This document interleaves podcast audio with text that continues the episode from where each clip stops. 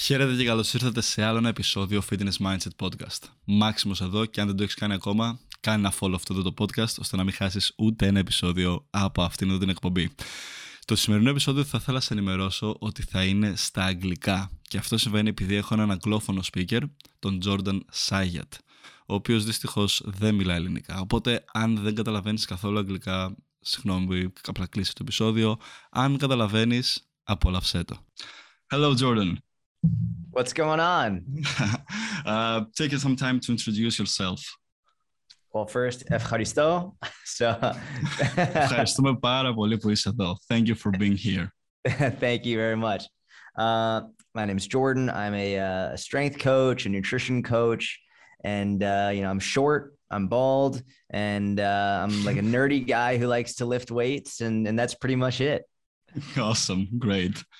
All right. Uh, so, guys, for today's episode, me and Jordan here, we're to answer some of your questions, some of the most popular questions I get a lot on Instagram on my Thursday Q&As. We're going to have some chat about these questions and you're to have your answers and mostly you're to have Jordan's perspective on that as you hear mine a lot. All right. So the first question I got this Thursday was actually it was someone asking me how can I fix muscle imbalances. Mm. So, what do you think about that?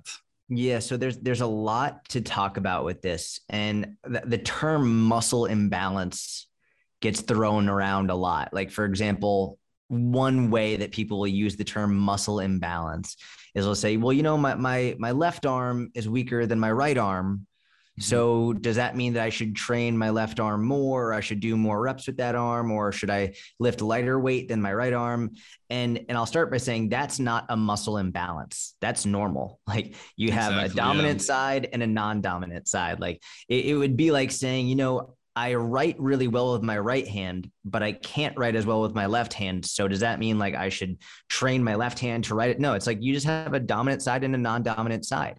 Uh, even things like um, you look at people's facial features. Usually like there's one eye that's a little bit bigger and another eye that's a little bit smaller. Like one of mm-hmm. our legs is usually a little bit longer than the other one. Like we're we're not symmetrical beings and it's really important to understand that you're not supposed to be perfectly symmetrical from top to bottom left to right. Like it's just not how the human body works.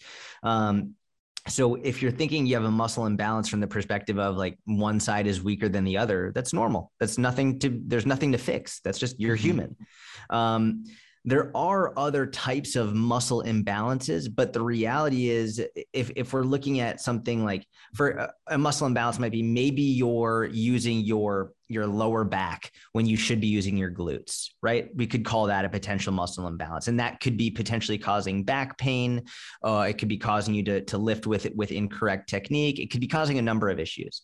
The reality is, if that's something that you're having, you have to see a physical therapist. A regular personal trainer like myself is not the person that you go to see to fix that. And, and I have to be very open and honest about that because that's not my specialty and so i don't want to pretend like uh, that's i'm that's not my area of expertise. And so you don't just go to a, a, a regular personal trainer in a gym if you have pain somewhere. If you have pain you need to see a physical therapist because that's exactly. their specialty. In the same way like you wouldn't go to a physical therapist for weight loss. You'd go to a, a personal trainer and a nutritionist. So so if you have pain somewhere i would go talk to a physical therapist and have an assessment run Exactly, yeah. And uh, recently I had an injury on my knee, and this obviously caused imbalance. So yeah. what I did was, okay, I do know a few exercises that I can do myself. I have visited a physical therapist in the past as well, but because that might be a new condition, I went to a physical therapist, and I've yeah, I've checked my knee. I see what was the issue, and then I'm following the exercise that he recommended me. So if you guys have a muscle imbalances based on a previous injury, or as what Jordan said, from a different uh, body part, the best thing is just to visit a professional on this specific thing. So next question is something I, I think you talk a lot about recently on your stories, and is uh, zone two cardio. Mm. Someone asked me, what is zone two cardio? I've heard a lot of people talk about zone two recently. Yeah. Yeah. So there are depending on who you talk to there are a number of different zones some people say there's five some people say there's six maybe even seven uh, there are a number of different zones based very basically zone one is very easy like it's it's for the vast majority of people it's just simply walking um, and like without very high intensity at all. Your zone one is super easy, no real issues whatsoever. Zone two is slightly more difficult than that. Uh, and then you go all the way up zone three, zone four, zone five, uh, until basically zone five or zone six or whatever is where you get to be at your absolute maximum capacity. That's where you're you're going for your like your VO2 max type test. Um, zone two, it, one of the reasons it's getting so much publicity and discussion right now is because it's without question the best place for your heart health. It's where you get the best benefits for your cardiovascular health and for improving your the quality of life and improving your overall health markers. Uh, the reason for that is because it's it's a little bit more intense than zone one. So you're getting a little bit more uh, cardiovascular benefit. Not that zone one is bad like zone one is amazing and, and literally just walking and getting steps is the no, like one of the number one predictors for your overall health long term. But by slightly increasing the intensity to where it's just a little bit difficult to have a conversation at this point um, that's where you're stressing your heart a little bit to the point okay cool. So it has to continue to beat harder and it's a little bit more challenging for your heart. The the reason why zone 2 is better for your heart than say high intensity interval training at, at zone 5 is because when you're looking at the heart the two major components of heart health or two of the major components are number one is the heart's ability to beat hard like strength wise so you can get that from strength training like the the strength training that we do in the gym lifting heavier weights can help the heart beat more powerfully which can help flush more blood into your body. But the other other reason is or the other uh, characteristic of a very healthy heart is it has to be able to fill up a large capacity of blood. And when you're training at a high intensity zone 4 zone 5 anything really above 150 beats per minute, your heart is beating too quickly for it to truly fill up with as much blood as it can. Mm-hmm. And zone two is that sort of in between zone where you're stressing the heart, it's requiring to beat harder, but you can also fill it up to a full capacity to get that full expansion of blood as well. So that's where you get the benefits of both worlds with zone two. Oh, cool. So, zone two, as an indicator for people to realize that they are there, is when you start um, have difficulty in talking while doing an activity, like yeah. things as jogging, probably hiking could be considered zone two as well. So it depends on the person because, like, for example, when I first started doing zone two training, um, I was tracking I track my heart rate. So so it's it's different per individual, but when I first started doing zone 2, I was walking on a treadmill, no incline, at a at a speed of three, and I was in zone two when okay. I first started. That was it. But over time, as my heart got more efficient, now I can be on a on a incline of two and a speed of five point three and be and in still zone be two. in zone two. Still be in zone two. So it will improve. So the more trained you are, the better your cardiovascular system is, the more the faster you can go and still mm. keep your heart rate in a zone two zone. Uh, whereas mm. if you're sedentary and overweight and you haven't trained very much, literally just walking might walking. be zone two for you, right? Yeah. There, a, a very simple test is called the talk test. And to if you're in if you're able to speak about 12 to 15 words before getting out of breath odds are you're in zone 2 if you can't string 12 to 15 words together without having to take a deep breath then odds are you're in zone 3 or zone 4 mm-hmm. mm-hmm. i think it was in your stories or someone else's that some person asked is uh syncing a good indication for uh, testing yeah. if I'm in a zone two? It wasn't no. your stories, right? It no. was my stories. Yeah, someone asked, like, yeah. "Is singing a good test?" No, you don't need to sing. no. You just need to talk. Like that's fine. well, yeah, it was interesting perspective. So, okay, that's that's the most interesting part because most people, when you hear about uh, new concepts of fitness that they never heard about before, they just take everything by uh, by exactly what they heard from the fitness influencer or from right. the coach and it's it's nice to make this um, distinction here that for some people zone two might be just walking simple walking for some others might be fast paced walking or incline Correct. walking because it doesn't have to be the the cardio, the form of cardio that you do, but it's about the heart rate. Yes, that's exactly, exactly. right. Awesome. All right, let's move it's, to the next. It's one. it's interesting. Like I used to not track my heart rate, and I don't really keep track of my heart rate when I lift weights. But yeah, me neither. I, I I've become very very deliberate with tracking my heart rate when I do cardio now, and I realized if you want to get better in the gym lifting weights, you track the weights that you're using, right? Like one mm-hmm. day you're using 20 kilograms. Ideally, you want to go up to yeah, 22 absolutely. and a half kilograms, 25 kilograms, whatever it is, because that's how you track progressive overload and seeing your progress. Mm-hmm. Not tracking your heart rate when you do cardio is the equivalent of not tracking your weights in the gym when you want to get stronger. Like, That's interesting. By tracking your heart rate, that is giving you the data to see: Am I improving? Am I progressively overloading my heart? Am I is what am I doing today is like can I go to higher intensity and keep my heart rate at the same level? That's how you know if you're actually getting better. So tracking your heart rate is so important for cardio. So it is essential for cardio tracking your heart rate even if it's like a even a simple tracker just to yeah. know oh, yeah. where you're going. Yeah.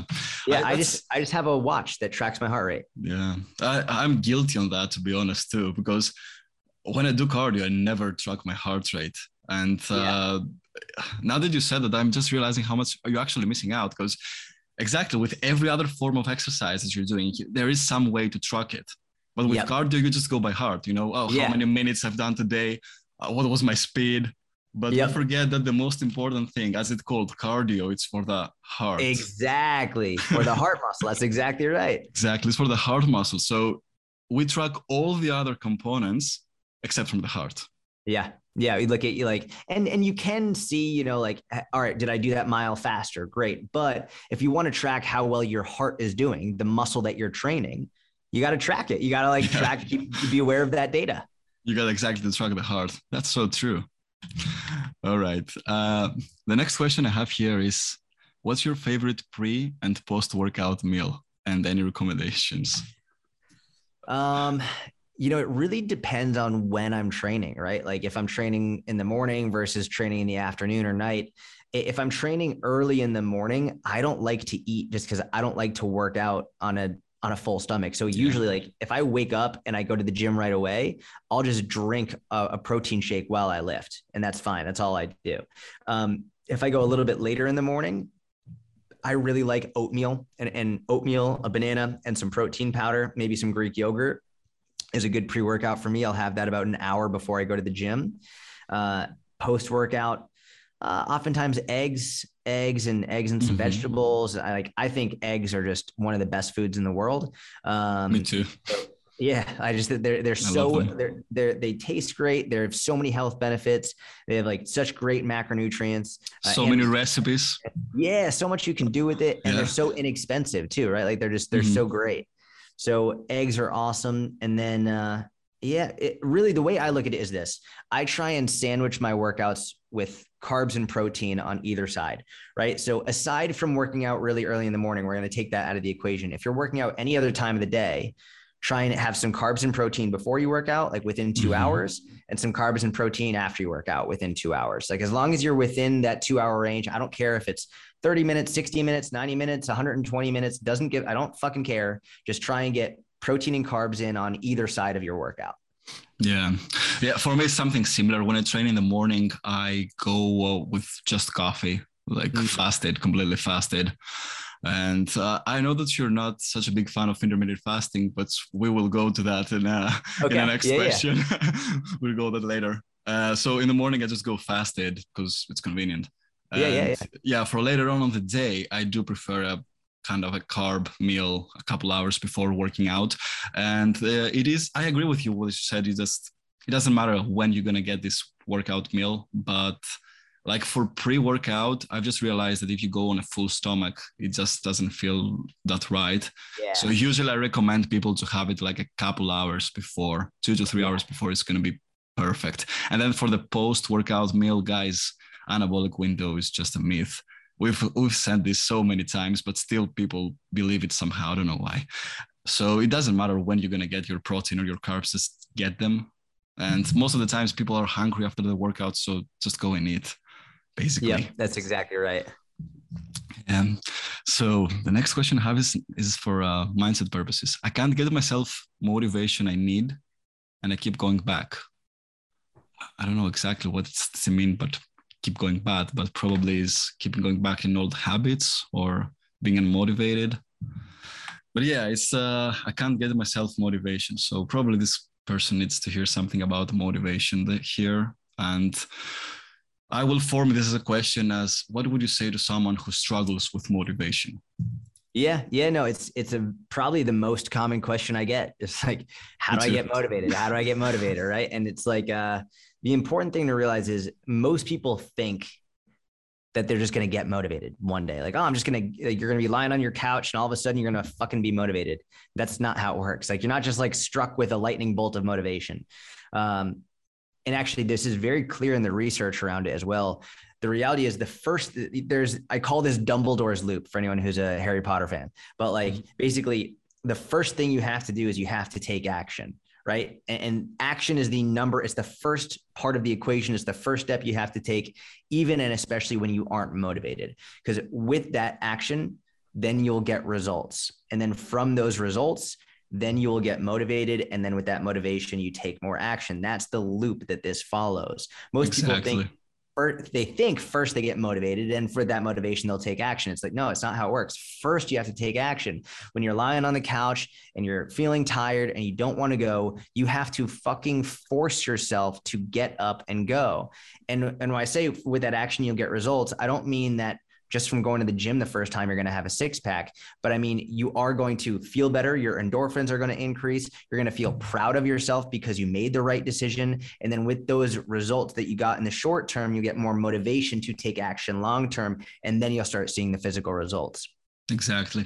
That's another thing that people lose motivation sometimes because they are so bound to the physical results that they tend to forget all the mental and all the other physical results like it's not the only the image is all the other results that are coming from the from the gym which none of them you're going to see it on the first day except from the probably the hype that you're going to have probably a little bit after the workout but let's face the truth that most of the times for most beginners the first week it's going to be bad they're yep. going to feel dizzy they're going to feel pain their muscles are going to be in pain their whole body is going to be in pain. It's it's just not going to be great. But the thing is that after this week every time you go you're going to start feeling better. You know uh, one client of mine and is a close friend also here he's he told me for the same route he's doing every single day from his house to uni his uh, teacher. Uh, that there is a bridge and this is a long bridge with uh, not stairs but with a huge incline yeah. So uh, it's for the disabled people. So instead of chairs, it's a whole uh, circles of incline all the time. Got it. So got he, it. Yeah, you got it. Like so, he told me like the first uh, few months he started working here, he was always out of breath once he reached the top. And the biggest motivation for him for keep going in the gym was not that he started losing weight. He was overweight, obviously, but it was that he ma- managed to get all that bridge without running out of breath, That's get to the classroom without being sweaty as fuck. And that was for his biggest motivation. And that's what people need to realize as well that sometimes the motivation is, for me, the biggest one is the health. Yeah. How you're going to exactly feel stronger. Right. Yeah. More mobile, uh, fitter, and have more confidence to do tasks, not uh, insanely or difficult tasks, tasks in the ordinary tasks in your daily life that you were struggled to do them before. Some people yeah. just struggle to get out of the car. Play with your kids, pick them up. Play with your like, kids. Yeah, yeah exactly. Yeah, I agree 100%, man. Yeah. And to trigger the motivation, because to answer this question from my perspective is again exactly what you said that don't wait for motivation because motivation is an emotion even if you have it even if you have this uh, motivation lighting bolt one day it's not going to last. It's not going to be there the next day or the next week. So you can't rely on motivation. You need to have some, uh, uh you need to be driven by something. So find your why that's going to be drive you to the gym. And it's going to help you build that discipline in the first uh, period so you can keep going. And then the results going to motivate you by themselves. Yeah. One of the things I, I say to clients when, when they say they're just not motivated and oftentimes, you know, they'll have children, and I'll say, "What if your your son told you that he wasn't feeling motivated to do his homework?" You'd probably say, "I don't give a fuck. You still have to do your homework, right?" It's Exactly. like I don't care if you're not motivated. You've got to do your homework. It's same thing with exercise. I don't care if you're not motivated. You've got to exercise. Get your ass in the gym. Like it doesn't matter if you're like motivation's irrelevant. Just go. Exactly. Like uh, that's a nice example. And you have to, after uh, a certain age, we need to be the parent of ourselves. We need to parent Yeah. ourselves, and most people forget that. That now you don't have your mom and dad to push you doing things. You gotta do right. them yourself. Yep. You're 100%. Yeah. And oh, the next question is actually again about motivation, I guess. Is I can't stick to a diet. No, that's not motivation, actually. I can't stick to a diet. What can I do? Please help.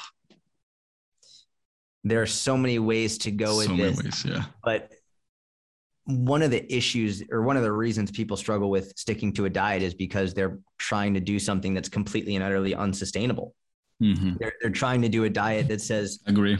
you can't have any carbohydrates, or they're trying to do a, a diet that puts you on 800 calories a day, or whatever. Like it- your diet is is so strict and so rigid that it doesn't allow you to enjoy yourself. And it's like, yeah, no shit, you can't stick to it because that's completely unsustainable. So I, I think one of the reasons that people will do these very strict, rigid diets is because they want to lose weight as quickly as possible right and so when when their goal is weight loss as fast as possible they pick a diet that is very restrictive to elicit that rapid weight loss.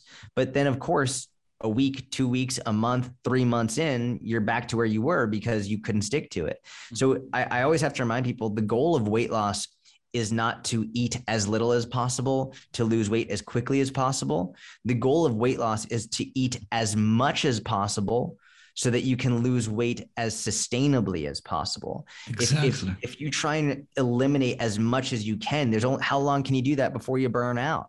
Right. You want to eat as much as you can while still losing weight slowly. And that's going to be the best way to set yourself up for success. Exactly. That's uh, the issue here is that people try to get results fast. Mhm. And there's so much misinformation on the internet on especially on the topic of nutrition and exercise, in my opinion, but especially on topic of Especially nutrition. nutrition. Yeah. Yeah, like I've it was again from you yesterday. I saw your story about the fruit. Motherfucker. What an idiot. and it was a doctor, a doctor that was advocate about carbs and fruits that they're poison. Yeah. Literally said Yeah. fruit is poison. Like, what an idiot. And there are so many other people like him that are on YouTube especially and they Oh, have yeah. doctor on their name and people Yep. believe them because they're like oh he's a doctor and they don't know the background of this doctor what type of doctor it is or what kind of doctor it is and probably you might have heard about him is Dr. Berg another Oh, guy yeah. that is talking about keto and all that stuff I have so many clients and so many people that's just talking about keto based on his um, his videos and like arguing with me when I'm talking with him. Uh, that look what he said. He's a doctor, and I'm like, yeah, but science says otherwise. Yeah. I, I when people say that, like, look, but he's a doctor, then I always just say, cool, then try it. Tell me how it goes. I'm not going to argue with you, right? It's like if you if if you solely trust someone because of the letters in front of their name, exactly. despite what science says, like, cool, go give it a shot. Come, uh, tell me how it goes in a month. We'll see how we'll see how you feel. And yeah, okay, for some people, my quitting carbs might be a solution in brackets. Like they might be okay with that. For me, that's definitely not the solution. I love carbs. I couldn't go without them. Yeah. And you No. don't need to quit carbs to lose weight. That's, that's when I'm in. Greece, like if if I wasn't able to get a spanakopita, are you kidding me? Like, come on, it's so good. Like, exactly. Like, or having a gyros without the pita. Yeah. No way. What you doing? not. Exactly. There's so many nice foods, including fruits, including desserts that are in carbs. So if you try to restrict yourself completely out of that food or out of these um, niche of foods, then obviously your diet it's not going to be sustainable and you're you can't stick with it. yeah. And uh, I, I really love the 80-20, the Pareto rule, to apply it also in the in the diet. And that's something I say a lot. And I make a video and a podcast again about this topic. Like, guys, have a balance. Like everything is about balance in life, so in mental and physical health. So finding this balance in your nutrition might be a good way to stick to your diet. Yeah. You know. The next question is Did you have any food disorders in the past or myths that you used to believe? Did I have any like any myths that I believed? Yeah, or did you have any food disorders? Yeah, so I grew up as a wrestler. I got into wrestling when I was 8 years old, so I had to cut a lot of weight. For, and you know, so when I got into high school, I made varsity in my first year, and I was varsity all through high school, and I was cutting a lot of weight, and that actually I developed serious binge eating disorders as a result of it. Uh, I developed some anorexia as well. So like just from my wrestling and my weight controlled sport background, so I struggled with that for five or six years. It was really bad. Um, mm so yeah, that was something that I had to work through on my own. But fortunately, the, the biggest thing for me that helped me get through that, it was really understanding that there's no such thing as a good or a bad food. That's like what really transformed my mindset because one of the things I realized about binging is as soon as you say there's a certain food that's off limits, like this food is bad, you cannot have it, then as soon as you eat that food, which you inevitably will, it, it, it's sort of like um, you want to do the thing that you're not allowed to do, right? Like rebel. anytime I walk by a, a, fire alarm, I always want to pull the fire. I always want to, right? I always like because I'm not supposed to. I just I yeah. fucking want to pull it, and I think like everyone has that instinct, right? So I, as soon as I have this instinct too. Yeah. Yeah. As soon as someone says like, no, you can't have cake, if I tell you don't think of a white elephant, the first thing you're going to think about is a white elephant. If I say don't have cake, then you're going to want cake. If I say you can't have nachos, you're going to want nachos. So inevitably, as soon as you say you can't have something, the first thing you're going to do is, or at, at some point, you're going to have it. And when you do, you're going to feel like a failure. And when you think that you failed and you think you ruined all of your progress, then you just start eating as much as you can because what's the point? You already mm-hmm. failed in your mind. And that's what can really uh, perpetuate binge eating. So for me, the biggest thing that helped me stop binge eating was stop was to stop categorizing foods as good and bad and just understand I can have this food and I didn't do anything wrong. And when when it's no longer off limits, you can eat it more in moderation. It's one of the like I I always get clients when they first start working with me, they'll say something like, I'm an all or nothing person. And they'll say, I'm either going to eat all of the too. pizza or none of the pizza. And and they'll say like they've challenged me. They're like, listen, I, am just never going to be the person who can have two slices of pizza and be okay. And I'm like, just watch. And eventually they get to a point where like they're eating two slices of pizza, three slices of pizza, and they're feeling satisfied. And it's because they don't feel guilty about having pizza anymore. That's really what it boils down to. If you feel guilty about it, then you're going to binge on it. Exactly. Yeah. I have this uh, type of clients too that they're like, I'm all or nothing. Like, yeah. don't tell me to have this in moderation because I can't. So I will quit it. And I'm like, okay, yeah. fine, quit it. How long is going to take for you to crave it back? So instead of quit this food that you like, just try to find this balance again on how you can eat it without feeling guilt. And all the binge, I totally agree with you. All the binge behavior comes from the guilt mainly because um, even the definition of binge eating is like eating an excessive amount of food quickly and most of the times these people binge alone because yes, you're kind of same exactly to doing it. right. yep. So knowing this definition and it's good to know and have it in your mind you realize that i don't binge because only i want to binge. It's not the issue of for me binging it's the issue of the guilt that caused me to binging. So what caused the guilt? The restriction and that's exactly as you said. I believe that we all humans have this rebel self in our mind. So definitely when you say to yourself, don't eat that, you won't. And me and myself, I did have a few uh, disorders as well or myths that I used to believe. Like I've been through the a phase when it was my first years in training that I believe that carbs are not evil necessarily, but should be avoided at some terms, or yep. especially sugar, not carbs general, but sugar. So it's been like two years for me that I haven't touched sweets or donuts wow. or anything. Yeah, it was a lot. And I have a video like for me eating a donut after two years. That's awesome. Exactly. Yeah. But okay, I did have like the discipline to, to stay for that long, uh, not eating anything on this. But first none of none not, not other people has to go through this because i've been through that and i know how tough it is and i know how uncomfortable i felt. So I, yes. I would never recommend this to another person. And also it's some people won't last that long. Yeah. so what happened if i exactly. So what happened if i at all. Yeah. So if i had this donut like three months uh, when i was on this diet what would happen I would feel guilt. I would feel that I messed up or that I ruined everything, which is so much not true, so much false. And what I learned from that is like, I love donuts. Is the only treat that I truly enjoy that much from the sweets because I'm more of a savory person. Yeah, but yeah, I love yeah. donuts. Yeah, like I'd rather have, have a burger than a cake every single yeah, time. Yeah, yeah, or like French fries or something. Yeah uh, much better bacon cheese. Anyway. Yeah, yeah. but i love donuts. So for me forbidden donuts like there's uh, some the root of evil or something it caused me some disorders. It caused me to see this food and feel guilt when i have a donut if i had a donut. And i just realized later on how uh, problematic that is in my mental health. Yeah so probably everyone, I think we have at some extent some food disorder, minor or anything. So you, the way you can deal with disorder if you caught yourself having one is obviously uh, visit a professional so they can help you with this. And apart from that, yeah, we all did. so again, the, in the food disorder uh, niche, how can you deal with mental hunger psychological factors that trigger hunger?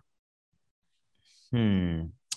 You know, that's a tough one. There's a lot of myths around that, for example, right? Like for one of the mm-hmm. most common myths that that I hear is people say, "Oh, well, you're not really hungry, you're just thirsty." Oh my god. oh like, yeah, I know what you mean. Different sensations. It's yeah. if you're thirsty, you feel it in your tongue, in your mouth. Like you're you get dry mouth, you get cotton mouth sometimes. If you're hungry, oh. you feel it in your oh. stomach. And so sometimes what people realized is well, if you chug water, then you can temporarily blunt the hunger, but you're still hungry. It's not that you just mm-hmm. blunted it because you just took a, a lot of fluid down.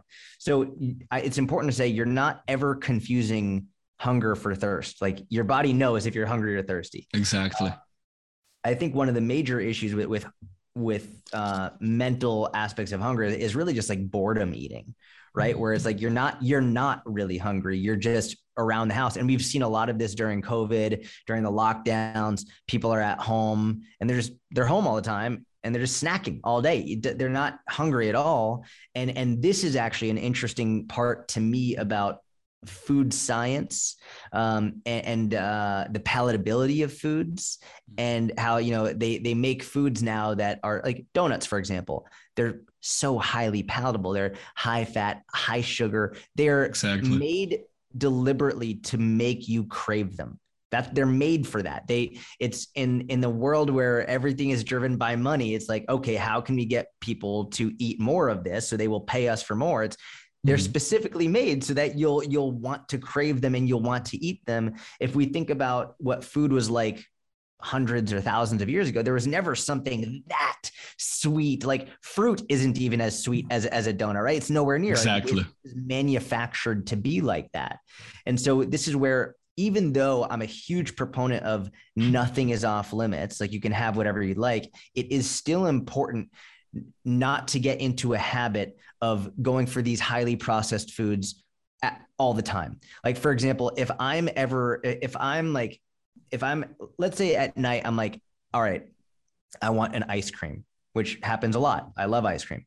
But mm-hmm. one of the things I'll do is I'll say, all right, you know what? Before I have the ice cream, I'm going to eat an apple. And if I still want the ice cream, I'm more than welcome to have it. But I first have to have an apple. And sometimes I'll be like, I don't want an apple right now. Exactly. Yeah. So I don't eat the ice cream. And if I'm not hungry enough to eat an apple, then I'm not hung- then I'm not really that hungry, right? It's like if I'm really hungry, I'm going to eat a fucking apple, right? If, mm-hmm. if you're actually hungry, you'll eat it. So as that that rule has helped me sometimes where I'm just like, listen, first I'll have the apple, and if after that I still want to sit down and have ice cream, go for it.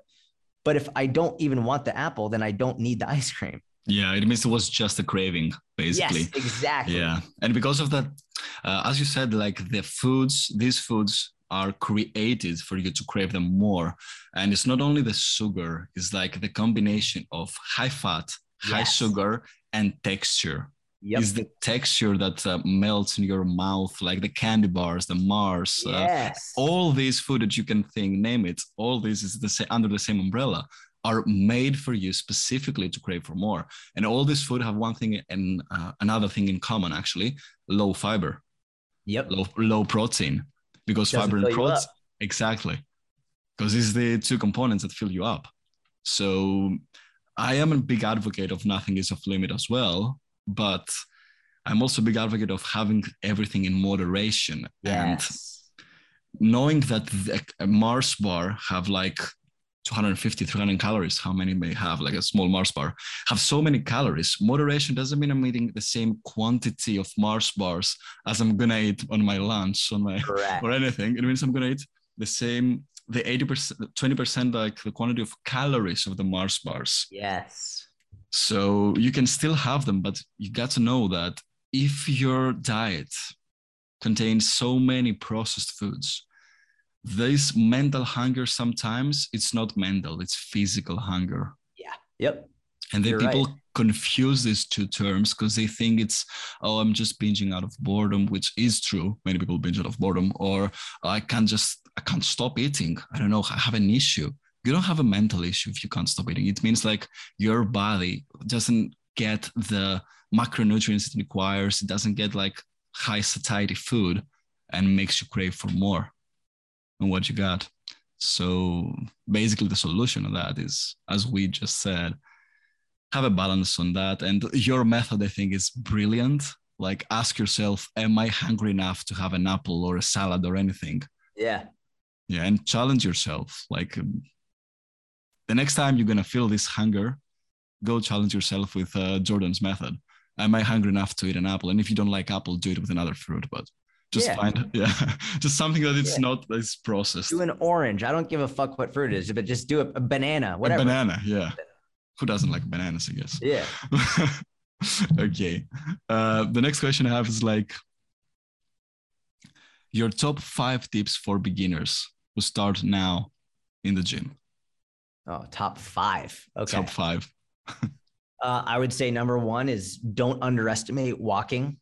Walking is is from a health perspective probably the best thing anybody can do. A brand new meta-analysis came out recently talking about the outrageous benefits of walking and, and how total number of steps per day was a, a massive predictor of all cause mortality. So a hundred like walking is probably the best thing anyone can do especially if you're just starting out if you're nervous to go in the gym you don't know what to do just start with walking um, and I don't care if it's walking, I don't care if it's biking, I don't care if it's the elliptical, I don't care if it's swimming, I don't care if it's hike. I don't give a shit. Just move, move your body. That's it, exactly. right? Um, so that's number one. Number two, I would say um, you don't need to be sore in order to have an effective workout right? So just because you're sore doesn't mean that the workout was good. And just because you're not sore doesn't mean the workout was bad right? It's like it's when you first start out, you're probably going to be very sore. It's it's very common that when you just begin, you're going to be very sore. Give it a week or two, and the soreness will diminish. But a lot of people get into this uh, this mindset of thinking soreness is the is the how you tell if you had a good workout, and it's not. Uh, sometimes you'll be sore, and sometimes you won't. It is not a, a valid indicator of an effective workout. Mm-hmm. Uh, another Absolutely. thing I'd say number three and, and similar to number two is sweat is not a valid indicator of, a, of an effective workout. It doesn't matter if you sweat a ton or if you don't sweat at all. Uh, sweat is actually a, a largely genetic, right? A lot of people are, sweat more because they're of their genetics, and some people sweat way less. But a lot of people get this idea that they need to sweat, they need to get their heart rate up, they need to be going, going, going, going, going, sweating, sweating, sweating, sweating, sweating, or else their workout wasn't good. And again, that's a myth that is not accurate. So quality is greater than quantity here and, and doing good quality strength training getting good technique in and good form and lifting appropriate weights is better than just getting your heart rate up for the sake of getting your heart rate up and, and sweating a lot um, number four i would say form is more important than weight right? So it's I would way rather that you keep good technique than and and keep a moderate weight as opposed to go too heavy and then let your form go to shit. That's how people end up getting injured and they end up hurting themselves, whether it's their muscles, their joints, tendons, ligaments, whatever. It's I would rather you be able to really focus on your technique before you increase weight.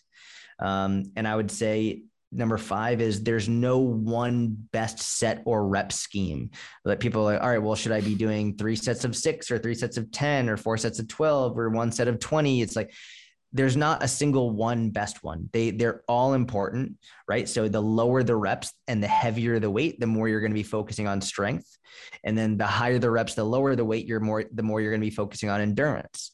And you should include both of them in your training. Mm-hmm. Generally speaking, I prefer to include the heavy weights, low reps first.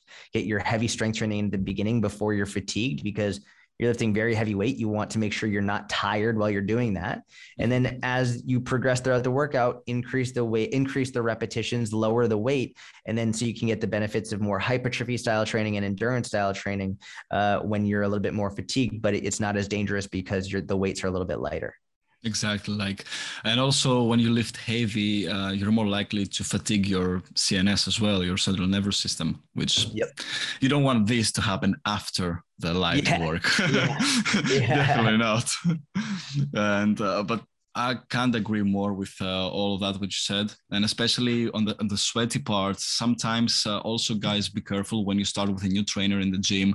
If there is a guy who just wants you to keep sweaty, sweaty, sweaty all the time, that's a red flag for me because it's not.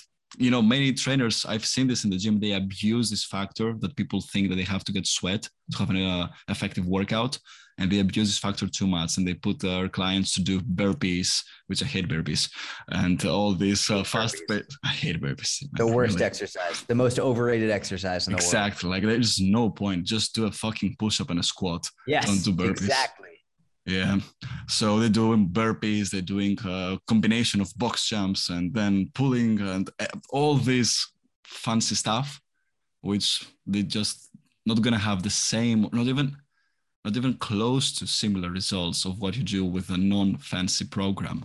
Yeah. But then yep. people just think that they need to get too sweaty, which in reality you don't. And as you said, it's genetic a lot. Like I got so sweaty in the summer by doing yeah. nothing. Does yeah. mean I'm having an effective workout while yeah. I'm sitting on a beach? Absolutely nothing. Yeah.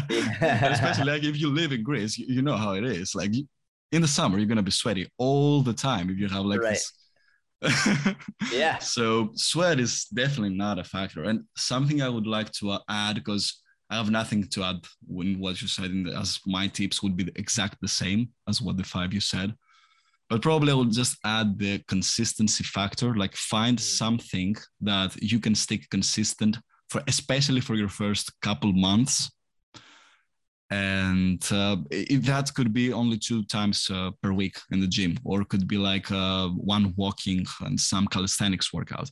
Anything that can stick you consistent to and don't look for any fancy uh, or advanced methods. Because the, the most important thing at the beginning is to build this consistency to show yourself in the gym or in your training every time you have scheduled to do and to learn this to make it a habit actually make it from an action to become a habit in your lifestyle and then you can start worry about progressive overload um, how many sets and reps and all that.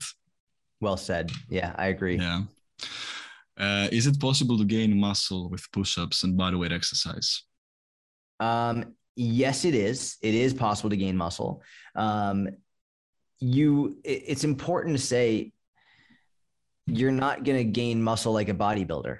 Like you're not going to look like Arnold Schwarzenegger. But to be fair, most people don't want to look like Arnold Schwarzenegger, right? Like exactly. people say, "Oh, I don't want to get too bulky." It's like, don't worry, you're not going to get too bulky. Like even if you're lifting super heavy weight and you have all the gym equipment in the world, you're not going to look like Arnold Schwarzenegger.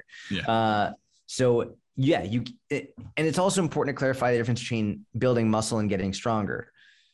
Like they're they're a little bit different. They're they're similar, and and getting stronger and building muscle are related but they're not the same thing right like you can get very very strong without having huge big muscles um, so yes you can get stronger and you can build muscle with just body weight exercises absolutely i think some of the best examples of this are gymnasts right? You look yeah. at gymnasts, like they're strong as all hell.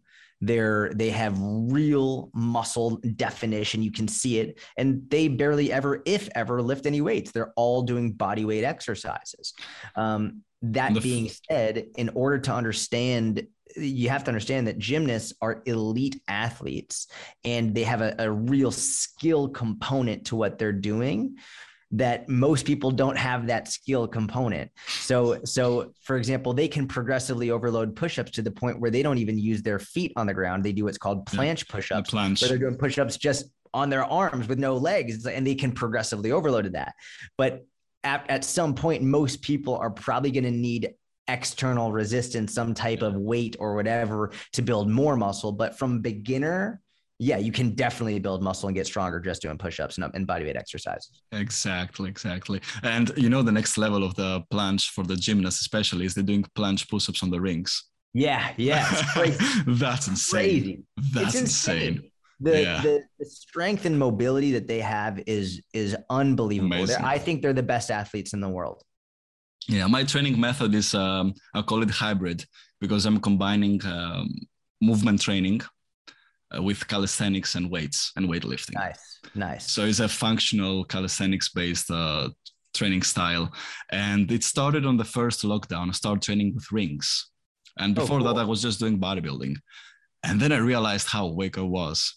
Yeah, like it doesn't matter how big you are when you're doing bodybuilding. When you start training with rings, Oh, oh yeah. man, yeah, it's, it's, really hard. It's a different world. It, it, gives strength a new meaning. It really does. To go from yeah.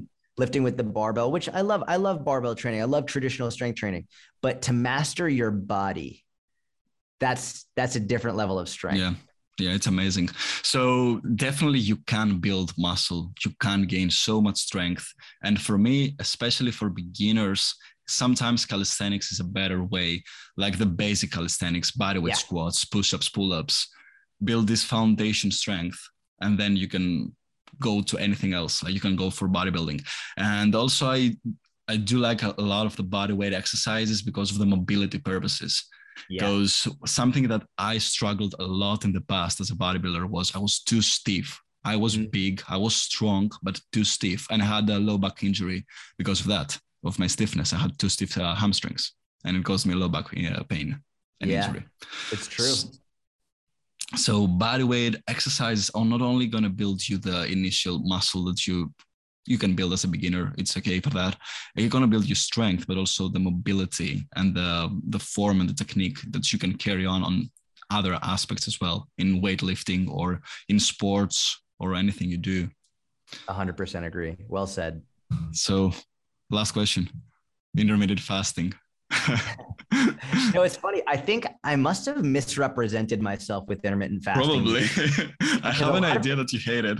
It's so funny. I don't hate it at all. Um, and it's the reason that I think I misrepresent it is because I get people who join my my coaching or my inner circle, and when they join, one of the first things that they'll find in like the manuals tab is I have a whole intermittent fasting guide. Really? That, like, get, yeah, yeah. Like like I'm I'm not. I don't hate it at all. I what I hate is how people have misrepresented intermittent fasting to be the the fix all to uh, everything. Uh, yeah right? So I'm mm-hmm. totally fine with intermittent fasting. I do it occasionally, like if it's just more convenient for my day, like I'll do it for sure. Um, the yeah, so my only issue with it is when people say intermittent fasting is the key for fat loss. I'm like, no, that's fucking wrong. That's not true. Um, exactly. Intermittent fasting, I have a lot of clients who use it. For example, uh, all of not all of them, but most of the clients that I have that are nurses, they work like shifts at a hospital, like 12 hours at a time, and also truck drivers.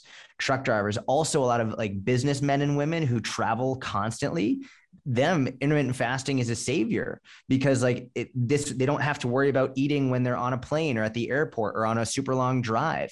So I mean, I think for some people it's great. I think it's just not eh, many people tout it as the fix all, the end all be all of fat loss. And that's just not true. Yeah, I, I definitely agree on that. And I, I love intermittent fasting. But what I say a lot to my clients and audience is that thing that intermittent fasting is great if it is convenient for you. Yes. Like, don't do it for the purposes that it's not the magic diet, it's not the magic key. It does have some health benefits, but it's not going to be the, the formula to lose weight. Right. If it's convenient for your program, if you're a busy professional and you wake up in the morning and you're just in a rush, obviously skip breakfast, have a coffee. Yeah. You don't have to worry about breakfast. That's why I like intermittent fasting. I don't worry about my breakfast. As you said, when you travel, it's amazing because when you're yeah. in the airport, yeah, what you gonna eat? Probably bullshit food. Yeah, and you're gonna waste so much money too. Exactly. food is so expensive. It's Overpriced like, bullshit anytime food. I fly, I fast because yeah. I'm like, I'm not gonna waste 50 fucking dollars on shitty airport food. Exactly. exactly. So uh, when you have when it fits in your schedule, just do it.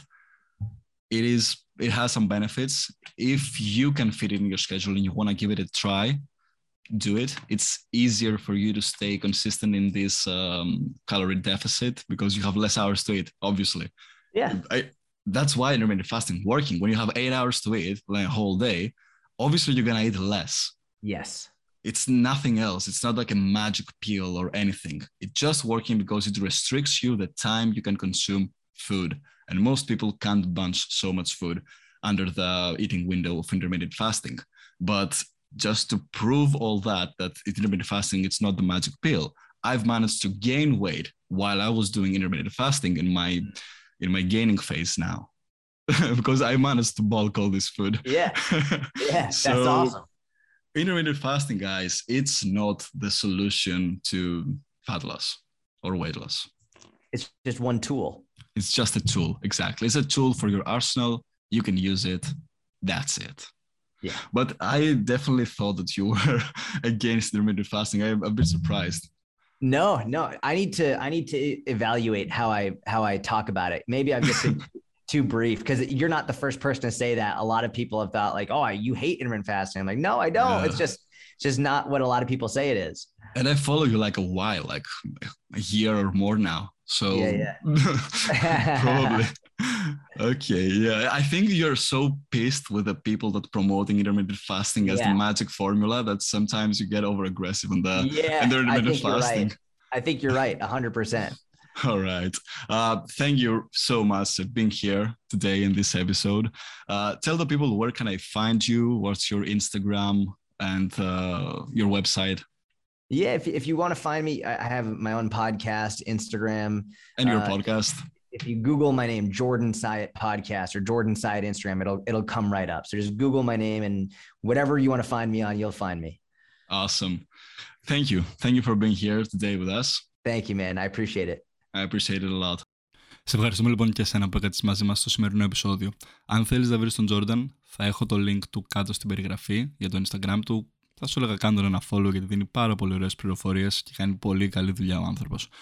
Αν σου άρεσε το σημερινό επεισόδιο, μην ξεχάσεις να το κάνεις ένα share στα IG story σου και να μας κάνεις και τους δύο tag. Είναι Maximus George το δικό μου και Sayat Fitness.